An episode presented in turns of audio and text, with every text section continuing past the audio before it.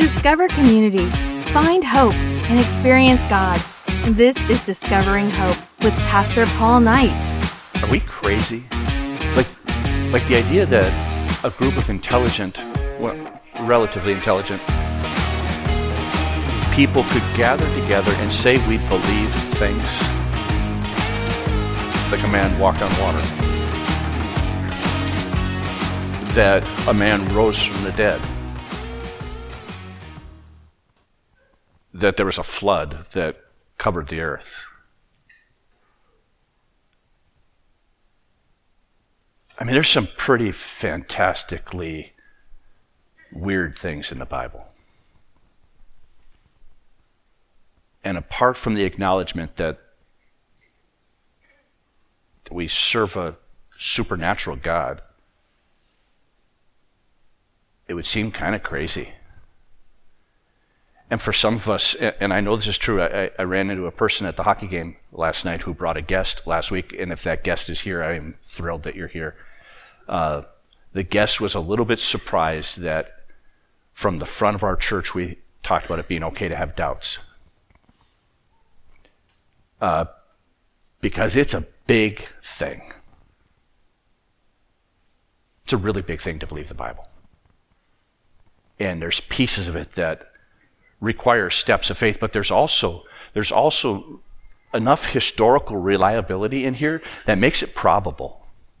And, and we're going to talk about that. But before we do that, I want, I want to read a quote from, from Sam Harris, who's a neuroscientist, author, philosopher, podcaster, host, a contemporary. Uh, he was born into a Christian family and has now become an atheist, which is happening all around us. He writes this Tell a devout Christian that his wife is cheating on him, or that frozen yogurt can make a man invisible, and he's likely to require evidence, just like anybody else. But tell him that the book he keeps by his bed was written by an invisible deity who will punish him with fire for eternity if he fails to accept his incredible claim about the universe. And he seems to require no evidence whatsoever. That somehow Sam says that Christians don't think. And, one of the things that's amazing to me and comforting for me is, is right from the start, right from the start, the Christ followers, the early Christ followers, they sought evidence. Like when you, when you read about Jesus rising from the dead, and, and Peter heard the news. What's the first thing that he did? He ran to check it out. He ran to the tomb and, and, and, and looked, and, and, and John ran to the tomb and grabbed the clothing that was wrapped around the body of the risen Savior to check it out. Thomas said, and I mentioned this last week, Thomas said last week, I'm not going to believe it unless I can stick my fingers in his hand where the nail prints were. And Jesus came and didn't shame Thomas, didn't ridicule Thomas. He, he said, Here. The Apostle Paul, before he was the Apostle Paul, he was formerly known as the man named Saul. Saul was an opposer of Christianity. He hated Christianity. He fought with all his strength to destroy Christianity. And all through the ages, thinking people have been looking at and wondering about the reliability of the scriptures. Our, our, our message title today is The Bible is, is, is, is historically reliable. And you can trust it. I, I want to give us some confirmation, some things. I, I can't prove the Bible's true to you. Right? Because there's things in there that are unprovable because they're supernatural. But I want to give us enough confirmation that we can begin to think about the trustworthiness of Scripture. I love the account of Thomas and, and, the apostle Paul writing to him. I read this last week. He says, but as for you, Paul writing to Thomas, a, a son of, but as for you, continue in what you've learned and have become convinced of. I, love that phrase, having become convinced of, because many of us, we grow up learning all kinds of things, but then all of a sudden, or maybe gradually, doubts seep in we start thinking, is, is this really true? I'm staking my life on this. Is this really true? And it says here that Thomas had become convinced of it. But as for you, continue in what you have learned and have become convinced of, because you know those from whom you've learned it, and now from and how from infancy you have known the holy scriptures, which are able to make you wise for salvation through faith in Jesus Christ. All scripture is God breathed and is useful for teaching, rebuking, correcting, and training in righteousness so that the servant of God may be thoroughly equipped for every good work. God breathed that God made sure that the words that we have and the message that we have were the very words and message that he wanted us to have. Here's something that's interesting. Josh McDowell gathered, has been gathering, gathering evidence through my whole lifetime. Josh McDowell is an apologist, a person who defends the faith. He says that there's 25,000 archaeological finds that directly or indirectly prove that the Bible is trustworthy historically. 25,000 pieces of confirmation that the Bible is trustworthy. Here's something I, have been, I've had the privilege of going to Israel a couple times, and all the whole last trip, I kept saying this over and over and over. Archaeology has never dug up anything that disproves the Bible. Let me say that again. I'm going to say it about 25 more times. Archaeology, listen, archaeology has never dug up anything that has disproved the Bible. What it does is over and over and over, it gives us confirmation that the Bible is actually true. I, I, I want to take a passage of scripture and I'm going to misuse it. Right? It's the passage where Jesus is driving into, into, into Jerusalem on the donkey, the triumphal entry. And, and the scribes and Pharisees tell him, tell these people to stop. Because they're waving palm branches and they're crying out, blessed is he who comes in the name of the Lord. And Jesus says this, that if they stop crying out, the rocks and stones themselves will cry out. Now, I don't think this is what Jesus is talking about. But when you look at archaeology, when you start to look at the rocks and the stones, when you stand in the places of the Bible, it's like the rocks and stones are crying out. That we can believe, that it's trustworthy, that God's word is faithful and true that God's word will live on through eternity and all of creation is displaying its truth. Let, let me give us a couple walkthroughs of, of, some confirmations of why I believe that the Bible is trustworthy. Right here, here's the first one. The discovered places, the discovered places confirm the trustworthiness of the Bible. We, we don't read the Bible like a map. Right? But when you read the Bible, you and start to study it, you realize that the people who were writing and the people they were writing about knew where they had been. They knew where they were. And they knew where they were going. And when you read the Bible, you can start to see that the actual places that they're talking about, even though secular history hasn't always confirmed it yet, they seem to know where they have been. And they can describe it. And when you find those places, you, you look and you, oh my, well, it's just like the Bible has said. Places like Jericho. Places like Bethlehem. Places like Sodom and Gomorrah. Sodom and Gomorrah, for many, many years, eh, most of your lifetime, has been believed to be a fictitious story. A, a place that wasn't able to be identified on a map. There, there, in, in, the story in, in, the book of Genesis, there, Genesis 14, there's five cities that are mentioned around this uh, city of Sodom and Gomorrah, and none of them have been found or confirmed in history until, until, until the last 15 years. They've uncovered this area and they've uncovered writings that say that this city and this city and this city, and you can read about them in the book of Genesis, that they're actually real but what's also interesting is when you read the book of Genesis, when you read about it, it's, let me quote this. The destruction of Sodom and Gomorrah was regarded as a religious legend until evidence revealed that all five of the cities mentioned in Genesis 14 were in fact centers of commerce in the area and were graphically situated just as the scriptures described. That's the last 15 years, folks. Because what's happening is the archaeological science is going crazy excited by the evidence of the historical reliability of God's Word. Now, not all the scientists or all the archaeologists believe that it's God's Word that's given him. Matter of fact, uh, one scientific journal says this about Sodom and Gomorrah. Some of you may, may not know this. The city of Sodom and Gomorrah was destroyed by the judgment of God. We, call it brimstone and fire. And, and, and the whole area was just like decimated. This is how science describes it. As the inhabitants of an ancient Middle Eastern city now called Tel El Hammam went about, which we know as Sodom and Gomorrah, went about their daily business one day about 3,600 years ago, they had no idea an unseen icy space rock was speeding toward them at about 38,000 miles per hour. Flashing through the atmosphere, the rock exploded into a massive fireball about 2.5 miles above the ground. The blast was around 1,000 times more powerful than Hiroshima atomic bomb. The shocked city dwellers who stared at it were blinded instantly. Air temperatures rapidly rose to 3,600 degrees Fahrenheit. Clothing and wood immediately burst into flames. Swords, spears, mud bricks, and pottery began to melt, and almost immediately the entire city was on fire. Or,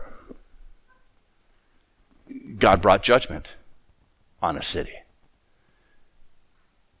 and melted the earth around it. In fact, when you go there, I guess, I've not been to this site yet, that you, you can see, and, and, one of the puzzling things is why the inhabitants around there for hundreds of years never inhabited. And they discovered that there's massive amounts of salt in that area, and so that the ground was actually ruined by the salt. And, science says that it was when that explosion happened, probably the Dead Sea went into this kind of cataclysmic uh, eruption and poured salt all over the area. Matter of fact, if you go there, there's a salt pillar. It looks like a woman. No, I'm just kidding. That person not there. Right? but but the area just just as described in the Bible. Sodom and Gomorrah. Again, archaeology has never dug up anything that disproves the Bible. You don't have to believe it, but you have to recognize that it is historically reliable. Here's another thing. It, it, it's Megiddo, where the, where the last battle is going to be held uh, of mankind in what's called the Armageddon, the last battle. There, there's this city that they've uncovered there. It's a city attributed to King Solomon.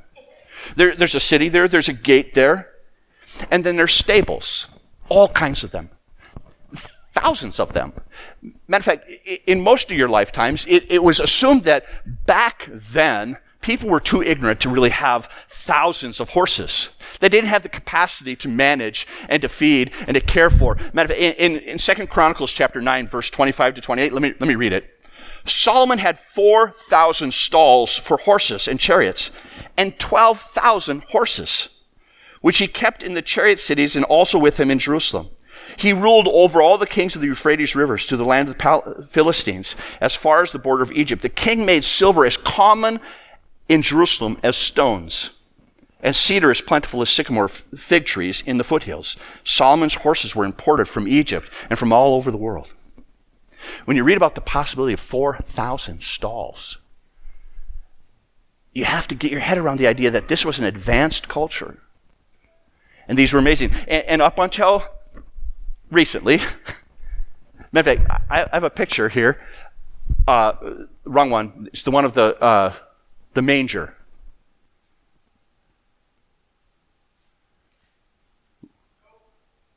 Oh, I don't have a picture here. Okay, I do have a picture in my brain because I've been there. It's the mangers are made out of stone, and, they're carved out for the horses to eat. And, and there's walls, and there's thousands of them. You can actually go there. And, and it's not a 100% or a 1,000% sure it's Solomon's, except the indicators are that it, that it was Solomon's stable. Uh, Nelson Glueck, a, a Jewish archaeologist, says this Don't walk away from the first sign of a contradiction or a problem. Sometimes scientific study needs to play catch up with the Bible. I like that. And not that I'm anti science, but science doesn't prove or disprove the scriptures, at least it hasn't yet. And sometimes science has to catch up because archaeology has never uncovered anything that disproves the Bible. The pool of Bethesda, Bethsaida, the pool of Bethsaida, that again, for many, many, many years, in the Gospel of John, it talks about this story, this amazing story of this man who's infirm, crippled. and he's laying by this pool. And the story goes like this that when the water is stirred in the pool, the first one in the pool gets healed. I don't understand that. I don't understand that. Matter of fact, for many, many, many years, people said John must have just made that story up because there's no sheep gate found, as he describes, and there's no pool with five colonnades and roofs. And so he must have just made it up uh, until the 1800s when they uncovered, when they uncovered the pool with the colonnades. And I've been there as well, that you, that you can look at them. And let's go back to that one that was just there. You can see where the roof structures would have been. And you can see the steps down into the pool, and you realize that, oh my goodness! And there's a gate. That John wasn't just making something up. That archaeology has never uncovered anything, has never dug up anything that disproves the Bible. Even though history and secular understanding would have said that was a made up story until they uncovered it. Let me show you a couple other quick images. This is, these are the images of some steps that are at, lead up to Caiaphas' house. Right? Uh, and, and on these steps, we know these come from the time of Jesus. Matter of fact, the first time I was in Israel, I, because I wanted to walk on the footsteps of Jesus, I went like this, all the way up the steps. I hit every stone all the way up. Now it's blocked off. You can't go in there. But we know that this was a, one of the spots where Jesus Christ walked. And, and when you get up to the top of the hill, there's Caiaphas' house, and there's these dungeons in there where Jesus would have been held prior to his crucifixion. And then we have this spot this spot of the garden tomb.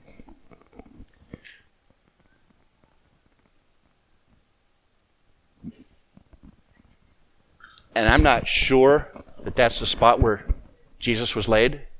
Because here's the deal he only stayed there a couple days, so they didn't mark it out. But what that does show us is what a tomb looked like and the big stone that would have been rolled away and the privilege that we have of walking in the land and seeing things and knowing that God has spoken through the rocks and stones. There are place after place after place after place after place that have been identified, discovered. And in the discoveries, we can say, this is historically reliable. Here's another form of confirmation. It's the identified people confirm the trustworthiness of the Bible. The identified people. When you read the New Testament and when you read the Old Testament, there's all kinds of names used. And here's the thing. The names of people identify actual people. And, and what, like, like there's this story of Simon of Cyrene and his sons Alexander and Rufus, and they're referred to later in the book of Romans. Here, here's why I think that's so significant. That if you didn't believe the story of Simon of Cyrene carrying the cross of Christ, you could go ask his kids who were there. You could go into the town and say, hey, did anybody know Alexander and Rufus? Little Rufio, that's what his nickname was. Uh, no, I don't know that. Right? Would raise his hand and say, well, I'm him. And you can say, Tell me the story. You, you, have stories, you have names like Abraham and Isaac and Jacob and Joseph, Nebuchadnezzar, Lydia, Festus, Herod Antipas, Herod the Great, Pontius Pilate, Barabbas, Caiaphas. All of these names are important because they are proofs or, or confirmations of the historical reliability of the Bible. F. F. Bruce, who's a preacher, writes this It can't have been so easy as some writers seem to think to invent words and deeds of Jesus in those early years when so many of his disciples were around who could remember what had happened and what had not happened. What, what he's saying is most of the New Testament was given to us while those people were still alive. And so the confirmation of them historically you could go ask. Matter of fact, one of the historical things, not, not everybody you meet in Jerusalem or in Israel is, is gone. Matter of fact, I found my uh, first grade teacher. Uh, she hasn't changed a bit. I'm just kidding, that's not her. I think it's a distant relative. Although, just to be clear, right after that picture, I got like a third of a smile. it was beautiful. In the Old Testament, there's a man called Balaam. when you identify the people, and, again, Balaam was another one of those people that people historically had said, we don't have any evidence of him. Some of you may remember the story of Balaam. Balaam was a seer. He was a person who spoke on behalf of God or, or was called upon to, to curse other cities. Right? He was on his way, and an angel stood in the pathway, and the donkey that he was riding on stopped and went out into the field. And so Balaam beat the donkey. It's a, it's a crazy story. Uh, he went at it again, and, and the angel blocked the way, and it says the donkey moved up against the wall of the path and crushed Balaam's foot. Balaam beat the donkey. Third time, the donkey just lays down at the sight of the angel, and then the donkey speaks and says, Why do you keep beating me? Because God has blocked the way with his angels. Now, that part of the story, that's where faith comes in. But what's happened is historically people have said that this man named Balaam never existed. But it changed when they found a document that says this the warnings of the book of Balaam, son of Beor, who was a seer of the gods. We read about him in Numbers 22 and Joshua 24. Science will probably never convince us that a donkey can speak, but here's what's true the historical reliability of a man named Balaam existed. And here's some other little piece of information that Balaam was going in opposition to God's call. It says in James chapter 4 that God opposes the proud and gives grace to the humble. I wonder if there's a few of us that are a little bit like Balaam. And that God would oppose us and maybe a donkey isn't going to speak to you. But you never want to exist in opposition to God. So, for those of us who struggle in doubt, I'm not saying you're too proud not to believe, but I'm saying have the intellectual integrity to pursue truth. Up until recently, King David was unheard of. Outside, can you imagine that? King David, the most famous person other than Jesus Christ in, in Jewish history, uh, uh, in secular history, up until 1993, there was no outside of the biblical documents evidence of King David until they found this rock at Tel Dan. I've been there. I took a picture of it. That's not the one I took. But you can see, actually, you don't read that kind of language, do you? It refers to the house of King David, which is the first evidence of this amazing king who gave us the Lord's, the, the, the Lord is my shepherd. I shall not want. He makes me lie down in green pastures. He restores my soul. Can you imagine if historically that man never existed and we had all of these stories about him? But the truth is, the truth is, the historical reliability is that David did exist. There's a reference to him. He, he's the one who we read the story about when kings were going out to war. He stood on the roof and watched another woman bathe and invite her into his house. If you were trying to fake a story, why would you put that in there? But it's a lesson for us of the destruction of adultery. We read about King David. He's a man after God's own heart. That his heart, although sinful, loved God. Here's another person that's identified in Scripture. I, this is another one that I think is amazing. In 1961, down along the Mediterranean Sea, they, the, the archaeologists started to uncover a place called Herod's Palace. In the year 2000, I went there, and and they just had parts of it uncovered. But while they were uncovering it, they, they marked the stones and they numbered them and they, and they take care of them. They flipped a stone over and started to brush it off. It was a stone that had been used as a step going into the theater for king, uh, for, for, for the king. And, and, they had repaired it and, and they flipped it over. On, on the other side, it referenced Pontius Pilate, the governor of Judea. That called the Pilate stone is the only time in history that his name has ever appeared. In 19 61. The Pilate stone stands in its place. It's not that one. that one. It refers to Pontius Pilate. And here's again what happens is again, people would read the scriptures and they would say, that man didn't even exist. Why do they say that he's the one who ordered the crucifixion of Christ? until, until they dug up a rock that had the evidence of Pontius Pilate on it at Caesarea Maritime along the Mediterranean Sea. Here's one more set of confirmations. I'm going to give you three of them. It's the fulfilled prophecies. That all through Scripture, these, these statements, these statements that say this will happen in the future, or watch this and this will happen. This is going to happen. Uh, uh, so, someone has estimated that there's 574 like slight references to the Messiah, Jesus, in the Old Testament. We can confirm about 300 of them. 300 statements that have come true in the life of Christ. It, fact, uh, a, a mathematician named Peter Stoner figured out that if you took the state of Texas and you were trying to figure out if what the probability of eight prophecies coming true in one person, if you took the state of Texas and buried it in silver dollars two feet deep, every inch of it, and then you marked one of those coins with a black X, then you mixed them all up, and you blindfolded a man and said, Go find the one with the X on it.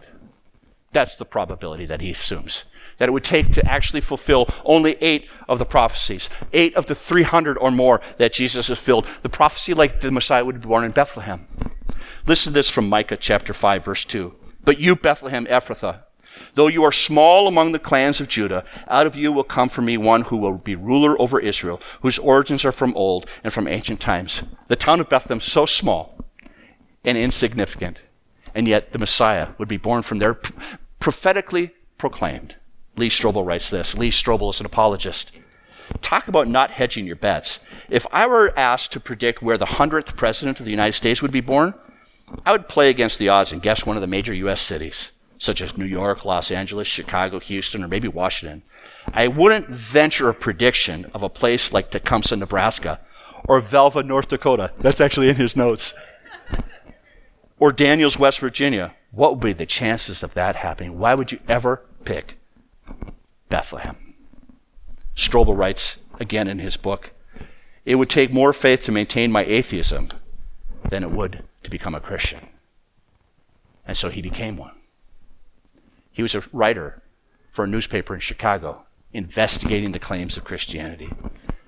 When you read Isaiah 53, which we've already read part of it, there were some predictions of a servant, the Messiah, who would come and suffer. The Jewish people for many, many years have always stood back and said that suffering is a reference to them, the people of Israel. But listen to this.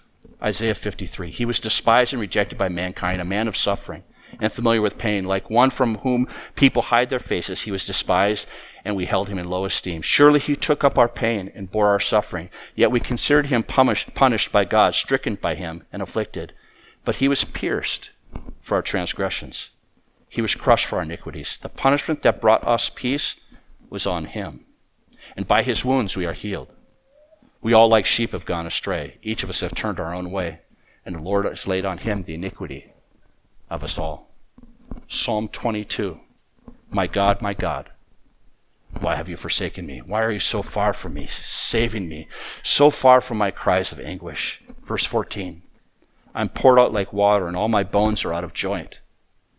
My heart has turned to wax. By the way, this is a description of crucifixion written hundreds of years prior to Jesus being crucified and many hundreds of years prior to crucifixion being invented. I am poured out like water, and all my bones are out of joint. My heart has turned to wax. It has melted within me. My mouth is dried up like a potsherd, and my tongue sticks to the roof of my mouth. You lay me in the dust of death. Dogs surround me. A pack of villains encircle me. They pierce my hands and my feet. All my bones are on display. People stare at and gloat over me.